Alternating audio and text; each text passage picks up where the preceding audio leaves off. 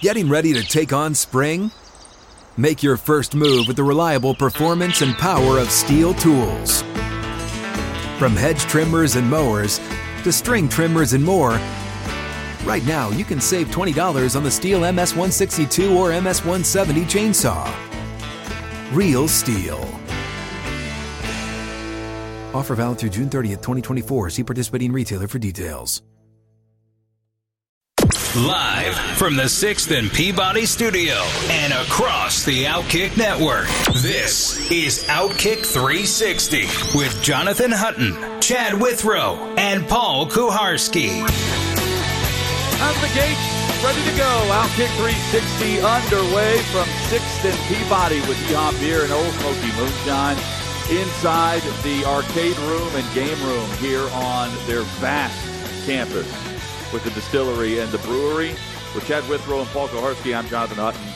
Big show planned today. Bradley Jackson is the director of Facing Nolan, the new uh, movie and a picture on Nolan Ryan, which drops tomorrow. Looking forward to uh, chatting with him coming up in hour number two. Big topics throughout, including the best running back in football, Derrick Henry. A report late last week that the Titans are open to extending his contract. We'll get into a bigger discussion about that later in today's show. Gentlemen, good afternoon. A little bit of a different setup here for us uh, today, broadcasting from uh, an arcade. And I'm looking over right next to Paul right now, and I see Golden Tee 2021.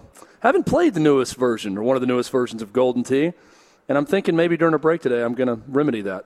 I see uh, Teenage Mutant Ninja Turtles over there, and I won't be playing that. What about Mortal Kombat 2? Also, Will you no. playing that? I'm a I'm a Pac-Man guy. It's over there. Miss Pac-Man is really my. Hutton's going to get guy. after some big buck Hunter Pro a little Play bit all these later. games. Uh, they're all the right price, absolutely free. That's cool. uh, here at Sixth and Peabody. Yeah. Everything but the claw machine. That's the way to go. Everything but the claw machine. Simon loves a good claw. May I talk about the claw machine for a moment? Because I tried to explain this to my now seven year old daughter that the claw machine is the biggest ripoff in history. I've never seen anyone win anything on the claw oh, machine. Simon- but it's brilliant because the kids will continue to go back. We were at a Mexican restaurant recently that had one of these. I probably spent $7 in quarters to try to get something. It didn't do it. And I kept telling her, we'll keep going, we'll keep going. And then eventually it gets in your head to where you're saying, you know, I want to see if I can defeat this machine. Maybe, maybe I'm the one who can do it. Y- y- No one can do There it. is it's a, impossible. There, there, Well, there is they're a set- claw machine. Uh, there are claw machines at a bowling alley in Franklin where you do win with some regularity, but it's mostly you win tickets, and the tickets are not worth very much. You win Well, rolls the- of tickets that you then exchange for garbage. The claw and so the returns are, either, are. they're, they're either set on on skill or on payout. So like uh, Right, the it- it's only going to grab the item after the machine makes like twenty five bucks, and then an item will drop. You know, um, it- and you can set those up if you've got like an iPad Mini or whatever it used to be. You know, in those claw or the Nano or whatever everyone Right. used to go after. Uh, you could set it up based on a. a Twenty dollar limit or something. Right. Well, now, take that and round it down to a plush animal that's worth absolutely nothing, or Right. tickets for which you're going to get a water gun, um, and and the return. But they are absolutely um, enrapturing to a kid. You, you just Oh, can't. yeah. tell. Simon at twelve, Evie at seven. Oh, it's- can't it's cannot for a kid. cannot stay away from. it. Got to go to it every time. They're going to keep coming back for more. It's like those carnival games. It and is you read the stories about the carnival games that are uh, set up for to be absolutely no win situation. What a win for Justin Thomas, winning his second PGA championship uh, with Pereira choking it down the stretch and allowing the playoff to take place. Justin Thomas, Without eight him. shots back uh, to begin uh, the final round and then ends up winning the PGA championship in a playoff against Zalatoris. Pereira has to be in the playoffs. He's on 18, even after he goes in the water to the right off the tee, which was an outstandingly bad swing. He finished like a baseball swing over his shoulder, Yeah, it was- not upright at all. He hurried for no reason. He should have stepped away and, and reset. It was a terrible swing. But he's in fine shape. He's left of the green. All he needs is to get up and down. And I thought the commentators were excellent. In particular, was it Dottie Pepper who who was there, saying that he didn't go down and and evaluate the the green. He didn't take a walk, and guys you see take too much of a walk sometimes. Yeah. Now she pointed out he didn't take a walk to the other side of his stuff on the greens throughout the tournament. It's not part of his routine. I think maybe now it should become part of his routine because he needed it up and down, and his uh, chip shot, I, I think it was, because he was in the rough. Flew there, the green, right? Flew the green. And he didn't have a good enough sense of where to land that and the contour of the green on the other side. Then he had a chip that he had to come back with and sink it to get in the playoffs. He didn't hit a very good, didn't, you know, didn't get it to the hole, which is another sin. But that was a complete disaster from putting it in the water to missing after his drop, missing the green, to flying the green and I don't. I, I, thought that was a really good point that he did not survey that enough to know where he needed to land it or where he couldn't land it, and he really just booted that entire hole Imagine, to not be in the playoff. Worst case scenario there has to be I'm in the playoff. Well, it's one the, shot lead, and he's clearly thinking about it. Imagine him leading the Masters or the Open on 18 with a one shot lead if he's going to do that at the PGA Championship. Well, and you know the, the majors, major championships. There's there's four of them. They're all major championships. But you're right, Hutton. There's a different vibe. Uh, at the Masters. I just got done watching Shark, the ESPN 30 for 30 on Greg Norman. They get into a lot of that mystique of the Masters and that golf course and how people feel the pressure. When I'm watching this, I'm thinking this feels really unprecedented to watch a guy blow a lead on the last hole. You don't see that at major championships, right? Only the third time it's happened in 20 years. And the last time it happened was the same tournament, 2006 U.S. Open. Colin Montgomerie and Phil Mickelson had a double bogey on 18 and missed out on a playoff. Only the third time it's happened that someone double bogeyed the 72nd hole of a major with a one stroke lead and missed out on a playoff or missed out on a championship. So, look, you can say the kid choked you can say, Paul, like you were saying, just didn't do his due diligence, maybe went a little too fast, and didn't take enough time on it. Whatever the situation, you know that if you're him, you're sitting there thinking, I mean, the, all you can say to yourself after that is, I'll get another chance, surely.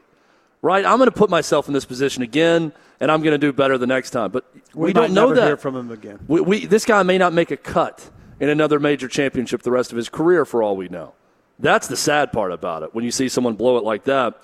And for Justin Thomas, I mean, it's a great lesson and you're never truly out of it. You know, as many strokes as he was behind coming into the final round to pull it off. And I'm happy for Justin Thomas, who is a guy that seemingly, when you look at the celebrations from across the PGA Tour, is very well liked oh, yeah. by everyone. People really like him. Zalatoris, I thought, you know, played uh, I, I, don't know. It's a tough way to lose in that playoff the way it is. Uh, he doesn't even put it out right on the, on the last hole once he's once he's dead. There, yeah, you're done. Kind of weird. You see an X. Um, and he was in him. He was in great shape all the way through the tournament too. You know, and then you had JT, who you know eight shots back. He's he's saying, when is it going to happen for me? And then to know with the the tee shot on 18 the way it went that oh wow, we may be going to a playoff. You know, and Zalatoris knew it too. He could have won it. I mean, he missed the the putt on 18 that would have uh, tied him with Pereira at the time. So he needed Pereira to come back a stroke to get into the playoff. Wound up doing that, but he was really beating himself up over missing what was it, a 10 footer um, on 18 that would have put him in even better uh, position. Had it turned out, it would have won it, right? Um, so, and it doesn't um, the the two birdies on the playoffs that normally doesn't happen either. He's the first player to birdie each of the first two playoff holes of the PGA Championship. Really strong, really strong. That's clutch. That's the opposite of what we saw from Pereira. Yeah, we, we, don't get the we don't get the Justin Thomas moment without Pereira though. Having the collapse. Yeah, it's uh, certainly the yin and yang of uh, success in a tournament like that. You get the guy who completely choked. That's a big story, and then Justin Thomas coming from seven strokes down starting the day is an, another huge story. I love you mentioned, Paul, you don't even put it out on the playoff. I love that Zalatoris just took his hat off. I noticed the, the, the announcer calling it said the moment Thomas got so close on that putt, and he was just trying to get close enough to tap it in. Zalatoris immediately took the hat off to go shake his hand. He's another before guy. he tapped it in. We say with golf, I mean, you don't know what's going to happen, and maybe he disappears, but he's been around a lot uh, in the last year or two, kind of uh, on the leaderboard up at the top. I remember us the first time he was there, like, who's this? And now, you know, the name rolls off the tongue because we've said it a lot, and you have to feel like he's due to to break through somewhere here. His game is pretty consistent. Are we seeing the last calendar year of Tiger Woods' career in front of our eyes? He makes the cut at both of the last two majors, um, but barely makes it through Augusta and then has to bow out after Saturday's worst round ever for him uh, at that tournament. I didn't. uh, What What were the details? I only saw that kind of a statement, but did, did TV have more details about um, the rationale for it? I got to see the. hurting? I got to see a little bit of the very end of his terrible round on Saturday, and they were already speculating uh, if they they were curious if he's going to come back the next day. Like this may be the end of the weekend when they were watching Tiger Woods and how bad he looked. Um, look, I I don't I don't think it's the last year we're going to see him Hutton, but we are definitely only going to see him on a very limited basis. Yeah, I think don't just the majors I don't think now. there's ever going to be a But he's going to wanna do just the majors this year and then he's I think it's going to be more ceremonial for him every year. He's going to pick and choose very few tournaments to play every year. And it's not going to be just the majors. He's playing this pro am in Ireland 2 weeks before the British Open and he's going to be in the British Open. Uh, that is uh, j- uh, the weekend of July 15th at St. Andrews. He loves St. Andrews. So everything I've read is that he's basically going to go to the UK for a month, uh, essentially, and get ready for the British Open. He's going to play in the tournament in Ireland two weeks before, but he's going to play different link style courses to get ready for the British Open. And those have to be the toughest, right? I mean, St. Andrews has to be a tougher walk than anything he's doing here, wouldn't you think? I don't know. Those the, the link style are typically style. pretty flat. They have some undulation on it, but uh, I would think that would be a little bit easier than some of the courses in the states. Maybe not. Uh, again, I, I was way off Well, when I they're tried to guess at how you undulating walk. courses. I don't know about Yeah. where you're where you're doing well, your walking. you know, when you get into the goat pasture in these courses, the way they look on the side, and you're, you know, you've got a leg up here, and you're down here trying to hit it out Chop of the out a rough. bunker. That's not going to be easy on Tiger Woods' I body. just- I getting don't- in and out of a deep pot bubble. Yeah. I just I don't even think it's it's about the terrain. Um, I think it's the endurance. yeah the four day. Well, it's not even four days. I mean, he's he's having to practice this as well. You know, uh, but it's getting to the weekend whenever we actually see the the poor play really shoot up. And I mean, for Tiger's sake, I mean, it was some of the worst we've seen from him on that Saturday. Sad. It just He's sucks. also- His determination is not waning. It doesn't sound like so. he also made both cuts. So it's equally uh, encouraging and frustrating because a lot of players on tour that are very good don't make cuts. They miss a cut, the major. He's made the cut since he, co- he came back, but then as you get to Saturday, Sunday, it's, it's going downhill quickly for him.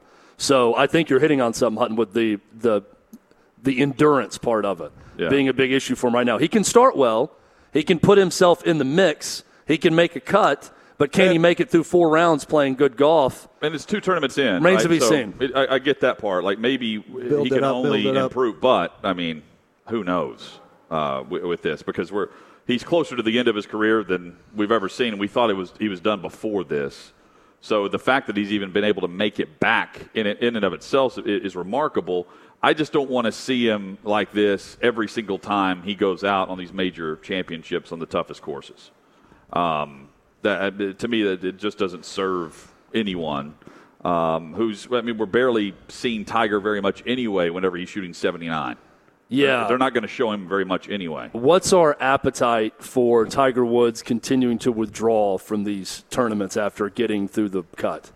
You know, how many more times are we going to have to witness this before? But it just uh, takes that we're, we're ready for it almost to be over and, from him not being able to finish four rounds. Well, to I Hut's- still think we're a long way away from that. To we still point, want Tiger though- Woods out there. Yeah, to Hut's point, how much are you going to? How much can the network show him playing a bad round as opposed to the leaders?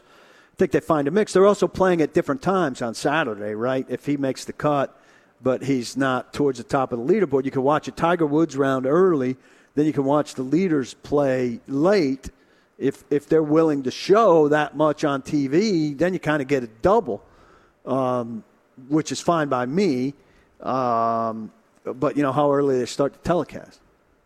Hit us up on Twitter at Outkick360 if you're just joining us. Uh, we've got some uh, guests coming up uh, later in today's show, including the director of Facing Nolan. Bradley Jackson is his name, and uh, we'll get some behind the scenes uh, takes from him on who wanted to uh, be available for this and who did not, like Robin Ventura refused to sit down for this film. I we, could see that. We will get into the details of all of that straight ahead when we come back. Winning means more than ever right now in sports. Uh, opinions, thoughts, analysis on that statement.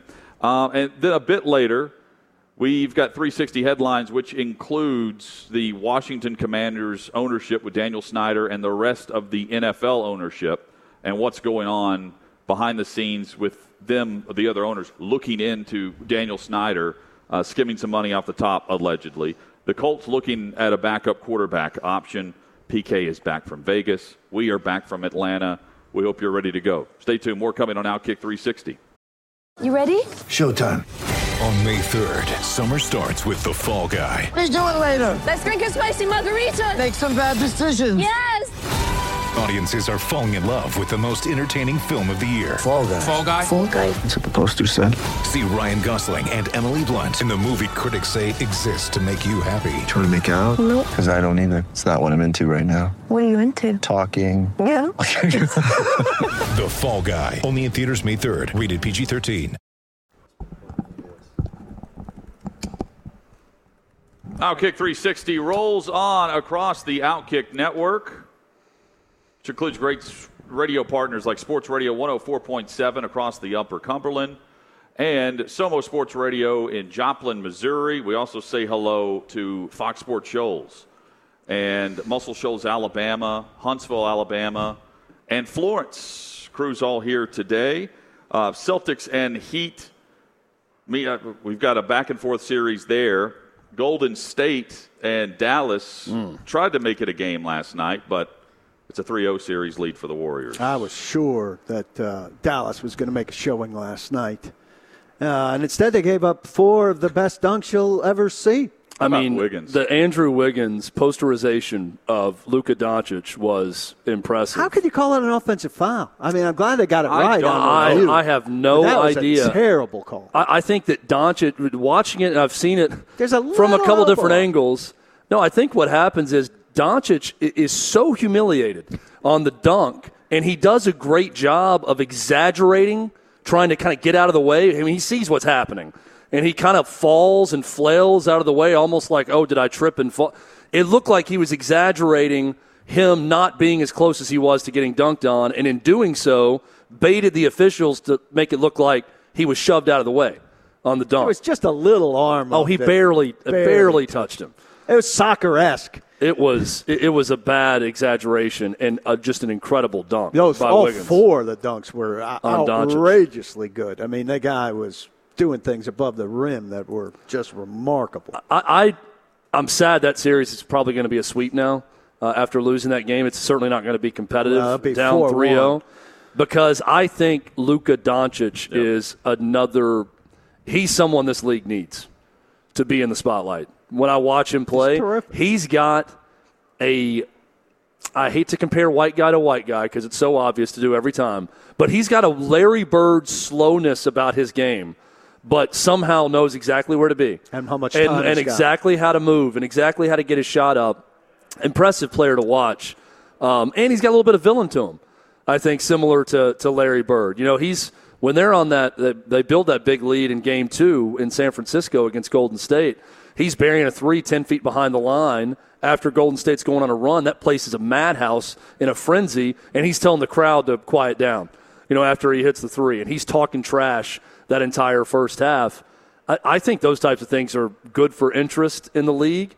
Um, I think having a white superstar like him is good for the villain element of it also at times.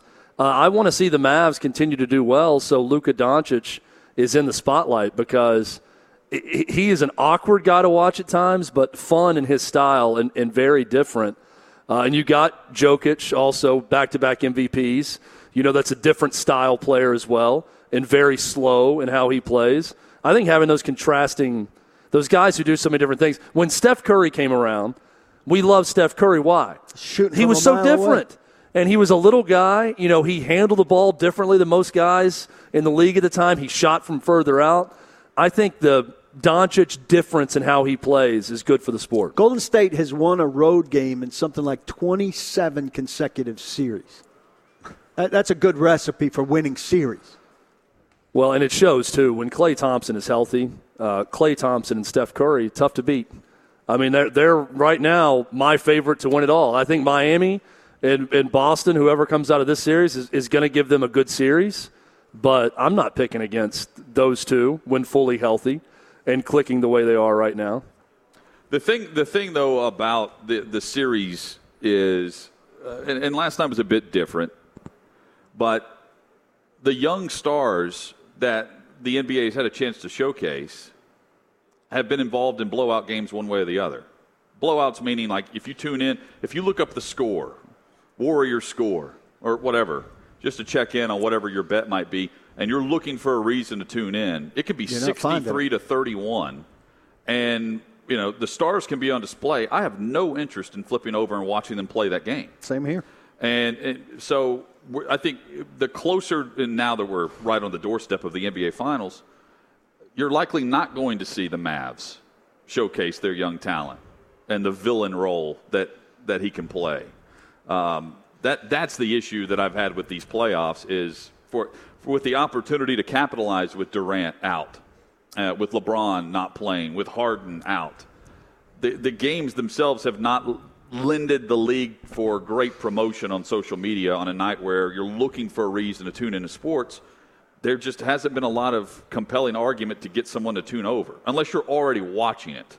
If you're tuned in to watch, which, by the way, last night's pregame show, Chad and I had that on uh, at, at a place we were uh, visiting in Atlanta uh, with uh, a, prospect- a prospective uh, radio station in ATL.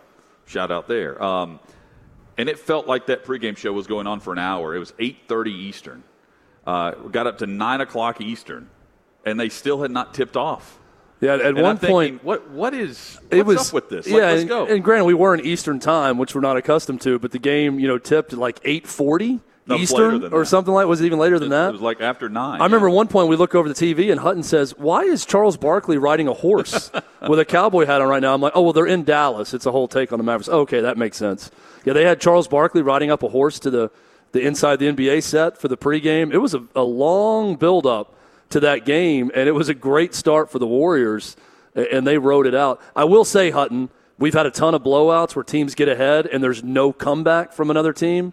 Friday night, game two of that series was the was the difference because it was the Mavs up twenty plus in the first half, and the Warriors made a big run to end the first half, and then a bigger run in the third quarter, and they go on to win. So I was at least a little bit encouraged that we had at least one game where a team sprinted out to a big lead, and another team came from behind and ended up winning. But I mean, the- instead of it just being a blowout once the team got ahead. games have been about like 12 or 13 of the entire playoffs have been tight contested games. Yeah, Um, and- they- they've been even series with wins, but not competitive series. I wonder how much, you know, what is the finals factor to, to this, to any NBA playoff run? You get to the finals, if you have a great seven game series where every game is tight, how much do you forget about the rest of the playoffs being lopsided and being a ton of blowouts? I don't think we're getting that, so I think it'll be reflective of, of the playoffs in their entirety. But it's a good question. Yeah. I think Golden State is just better. Well, I, and I'm thinking of it from the league's perspective of we want more eyeballs, we want people engaged. If in June we're talking about just terrific games, five, six, and seven in the NBA Finals between the Celtics and Warriors, how much do we really remember about all the blowouts? I'm saying from just Yeah, the less. Fan, you know, surface level deal. If you're a hardcore NBA fan, You know. and you've got League Pass and you're watching some team all year and you're watching all the playoffs, you'll remember. But for those of us that like big events and want to watch great games, and that's most of the sporting public out there, I think you can forget pretty quickly that Yeah. the rest of the playoffs weren't great. Mavs You're will not- win the next game, You're by not the way. growing your sport that way, though. No.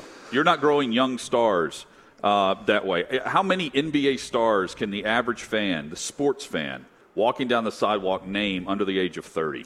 Well, I, look, if Jayson Tatum goes out and uh, puts up Steph Curry like numbers in the finals and they beat the Warriors, I think you've created You've a new young superstar. Yeah.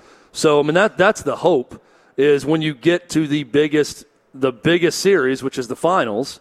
Look, it's not been good so far. There's nothing you can do about that. But when you get to the finals, will it have a superstar making type Well, but- moment? but we see- thought that was going to be the case last year with Giannis. Uh, I don't know what what impact the finals had. It was a I- good series not- between Phoenix and, and Milwaukee. My but argument isn't, Chad, that they're they're not going to be able to develop a young star in the finals. My issue is it's been a month and a half of the playoffs, and we've yet to be able to point to a compelling playoff series Or a guy. based on games alone, or yeah, or, or who Who's a star of the playoffs so that far? you can point to and say, you know what, this guy won, and it could have been Ja Morant if he doesn't get hurt, but th- this guy helped the NBA win the first three series, a month and a half worth of games, where they wait four days in between matchups for marquee times and, and television acquirements. Um, I don't know if they've grown young superstars this postseason. Yeah. Um, they should be able to do it in the finals. They can do that every year. But this Well- is about this is about them capitalizing on, um, the month on and a half three own. other I- series where they tipped off at the beginning of this month. I, I'm with you. I, I, I said it's a wash. Like there's no going back and making what's happened so far good. My only point is I don't think every year in the finals we can make a young superstar because there are plenty of finals matchups that have established superstars on both sides where you're not elevating someone, right? You know, is is Grant Williams going to come off the bench and average 27 a night out of nowhere and become a superstar? Probably not. Is Jayson Tatum already a superstar? Maybe. Could he cement that status with a great finals, even if it's in a losing effort in a six or seven game series? I don't know. I don't think I in the think that's the only America- chance they have now. They, they've lost the chance leading up to this. I'm just giving the if you want to look glass half full, that's the one shot the NBA has now moving forward. A terrific finals, competitive to the end, and get one of these young guys that could be a superstar for the league in there, and then see what happens. I, I make it sound like the NBA, you know, rigs all of it, which people, you know, argue could be the case. You know, you got to get this guy in there if you're the league, and then make it happen. But that's that's how you grow the sport. I don't think Jayson Tatum's a superstar in the eyes of America by any means at this stage. The people Yeah, who are going I to mean- turn on the NBA Finals who haven't watched much basketball, they don't know Jayson Tatum. If they're matched up with the Warriors, that can be advantageous for that Celtics group and specifically Tatum. Yeah. But it, it doesn't help the fact that, Paul, I, I agree with you. I think most of America views him as a very good player. Uh, same know. would go for Booker. And, and again, like those are the young faces that I'm talking about that have, you know, had the chance to latch on and and they have in the respective local markets. And if you're watching the NBA, like I, I tune in every now and then, and I I can recognize these guys. But I think like they're as individual brands because the games have been so lopsided. Um, it's been a lost seven out of ten in a of lot of ways. It's it's been a just a lackluster postseason, which is par for the course, and that's a huge issue for the NBA. Heading the wrong direction on that. Yeah, I mean, I- uh, there's you're- been no game where you had to text me and say, "Hey, don't miss the last five minutes of this one." I mean, look, Ja Morant's a bigger superstar than Jayson Tatum, and Yes, Ja Morant plays yes. in Memphis. Okay, He's the all, one all due respect to the Memphis Grizzlies, that's not the Boston Celtics. So, Boston, it would be great for the league if Boston had a superstar. Jayson Tatum's not there yet, but if they have a guy that elevates in these playoffs, that's only going to help them and, and help the sport. But I mean, you're right in saying that this has not been these 2022 playoffs. It's not been a star building tournament so far. Outside of Ja Morant's flash, and then he gets hurt and they're out, you know, in the in the second round. And it's I mean, yeah, they they need some juice right now. I think Luka provides that juice, but he's about to be out. Um, I, I don't know about the Celtics. Maybe Tatum can, but outside of that, I mean, I, I'm watching the Warriors and just thinking, Steph Steph Curry's playing. still Steph Curry. You know, he, he hasn't really gone anywhere. I mean, he's we're almost tired of talking about him because he had such a great run for a while. But I mean, I, I look at the Warriors and think they're going to win it all. Same here. Feels Winning- like second act for them. Winning right now means more than ever. And, and here's my premise for this. Um, just uh, walking around and thinking about this over the weekend, the sports ticket landscape has, tra- has drastically changed over the last two years due to COVID. And uh, we've seen rising prices across the country, uh, grocery stores, gas pumps, uh, many other spots in between. And when you consider that ticket prices are only going to continue to go up, not down, as teams continue to try to make up for the lost revenue at the gate over the last two years uh, with butts in seats. Um, some some had more access than others.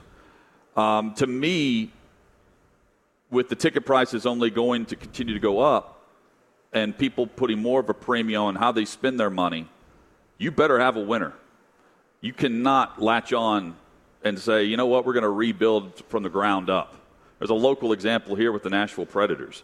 They cannot afford to blow everything up and rebuild right now because they're trying to put on a great product. They had, um, and this can relate to any local team, four major, five major sports, however you want to look at this, guys. Um, they had, for the longest time, young franchise, the fan base was entertained as they tried to get a 40 goal score. They had two of them this year. They then had a Vezina Trophy finalist and a Norris Trophy and uh, finalist, and they, despite those accolades and two 40 goal scores, they're left with the question of why wasn't that good enough? And can we really break this down and start to rebuild? The answer is no, because I don't think any team right now can afford to fully do that. Winning matters because that's going to continue to keep the attendance going, and that's where these teams will make up their more revenue. Well, they I- have to invest. They can't cut costs in the locker room and expect the fans to continue to show up. I agree with your overall pre- premise, but I'll say two things. Uh, a- at least in football, we've seen that you can r- rebuild pretty quickly, quicker quicker than we Yep. expected. If you're a good organization, Can we take the, teams can we can't. take the NFL out of this? Okay. Because honestly, I, I just say that for this reason, Paul. You're going to watch Detroit anyway. No, they're making so much. It doesn't Right. matter. It doesn't like matter. you don't have to sell a single ticket. Right, and And, you'll be you're going to be rich, and those teams are going to be just fine, and those owners are going to make a ton All right, of so money. let's take the NFL So out. I, I'm I'm thinking about Hud, when you bring this. I'm thinking about college sports. Yes. I'm thinking about NBA, NHL, MLB. Major League Baseball, sports that are dependent on gate. Sport, not solely, but, that's a big part of the revenue All right, stream. Let's yeah. do that. Let's do that. So, uh, you know, I would think baseball first and foremost for me, but uh, everything in general. Sometimes you're going to have to do it, even though what you're saying is true. But so you sacrifice gate for two years, say, because you know the right thing to do is to purge and get young and get better. And so you're saying, look, we're going to take some big lumps because we know people aren't going to come out to watch this because it's not good. It's not what they're used to. But in two years, it'll be so much better for having taken the lumps that we'll do it. But when you're deciding to do it, you're making a much bigger decision than you used to be making Right. because of what you're talking about. And you have to be in just the right situation. And quite frankly, your coach is sacrificing his job if he's in on that decision, or you're sacrificing a coach, a GM, maybe not David Poile in Nashville, who can't do anything to lose his job as the only guy who's been there, who's a Hall of Fame guy, and who, you know, the ownership has basically said it's your deal until you don't want it to be your deal. But in most events, is a GM going to survive a two year rebuild? The ownership has to buy into it, and most owners are leaning where you are. We have to be good all the time. Pa- paste it together, tape it together, get the duct tape. Let us a, a soft rebuild at best is what we can. well, you can. I think worst. Competitive At worst. rebuild is what the the Predators. You know that that's the that's the phrase they use to describe what they're doing. Yeah, but competitive rebuild. You know, listen, you, you can label things whatever you want to be. I mean, if you could do a competitive rebuild in the, all of history, you would have been doing competitive rebuilds. There's a reason sometimes You rebuild. You have to rebuild. That's I, I, I agree. Just looking at the case of the, the Nashville Predators here locally, I look at that and I, I don't have a question about the competitive part of that. I have a question about the rebuild. What is the rebuild? What are you growing towards exactly? Can you point to the plan and say, here's where we're going to be a year from now, here's where we're going to be two years from now? I understand keeping your team competitive however you can in a market strap, you know, with, with cash restrictions or whatever. You're operating under your ownership's direction, and ownership wants the team to be competitive to sell tickets. I don't blame David Poile for you know not rebuilding completely and blowing it up and being terrible for three years if he's not allowed to do that. You know, are you allowed to do that uh, if you're the New York Rangers owner, if you're Toronto? You know, and you're going to have people showing up, and you have bigger revenue streams in markets like that. Probably, in some of these cases, you can do that to go for a cup. But- I don't know that you can do that in Nashville, and it leads local fans now to this point of anger slash apathy that oh well, we're always going to be a team that gets the playoffs and loses badly in the first round. So what's the good in that if you want bigger things? I also think you could ask a Nashville fan would you rather be in the playoffs every year with very little chance of advancing to the level of the good teams we're seeing now?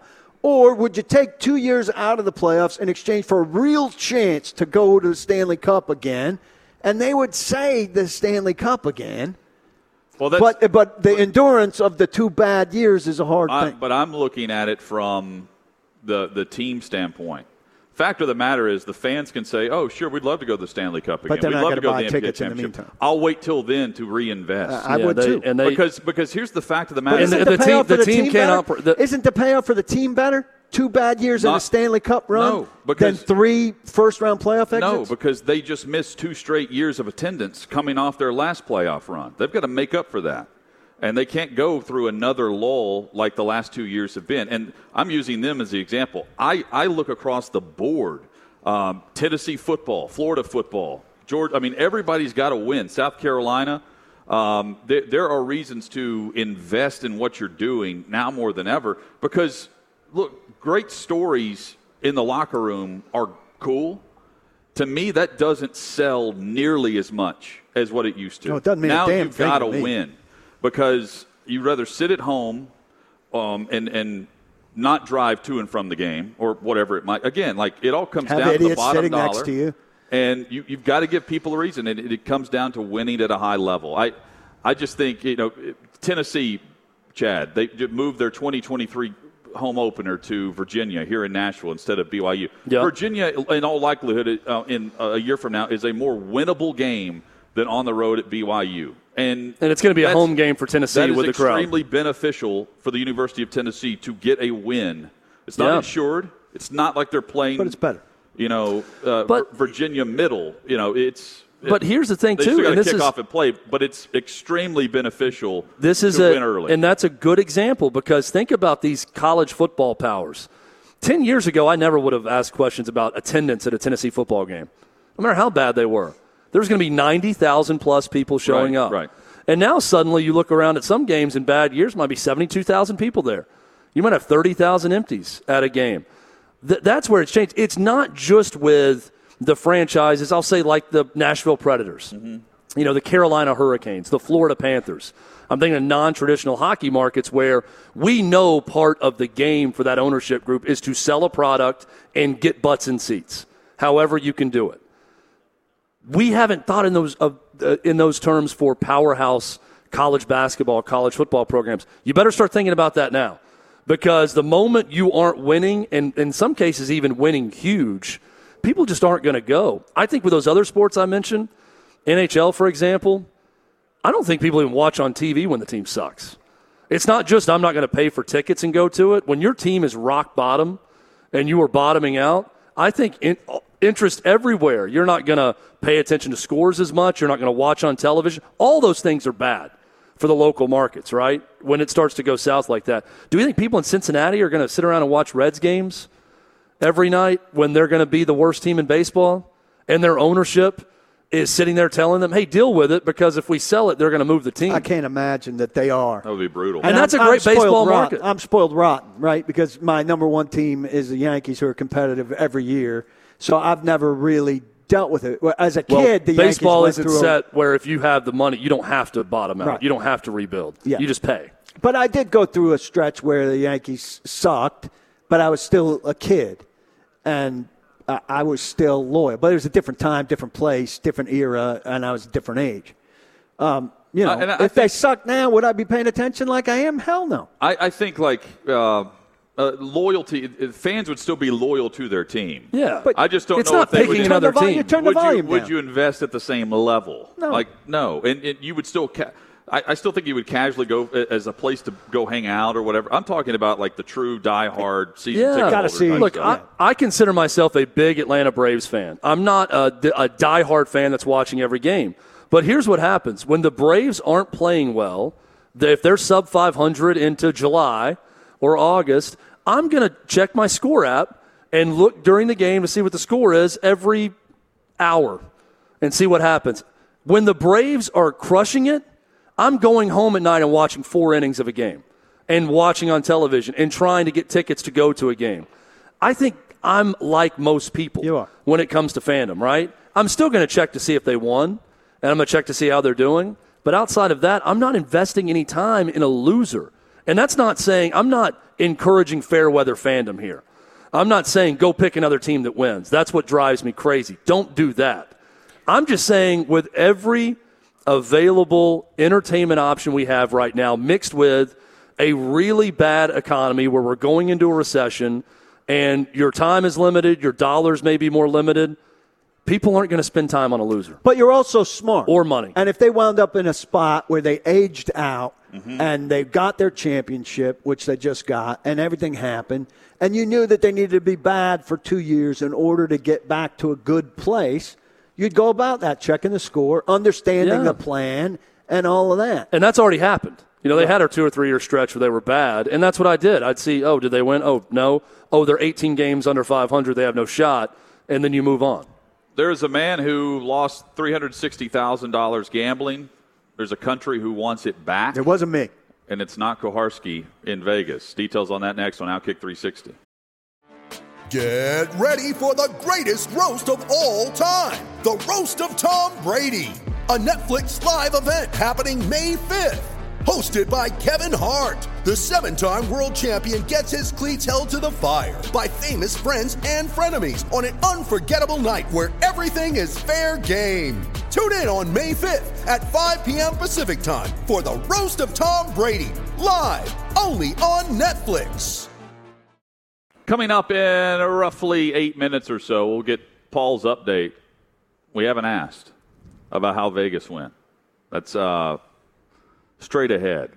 But Paul, I'm glad you're you're we were not the the headline here. Uh, so, as as a part of an area's uh, COVID stimulus package that went out in Japan, it was like a local town, uh, city, uh, a government official mistakenly wired $360,000, uh, which is uh, the entire stimulus budget, uh, to one man who, who then gambled all of it. He didn't ask any questions when he received that payment. He just went and gambled to, it. Right to his Uh. He just said, hey, banker's error in my favor, like it's a game of Monopoly, and he went out and spent it. So it was for low income residents who each were going to receive $775 each.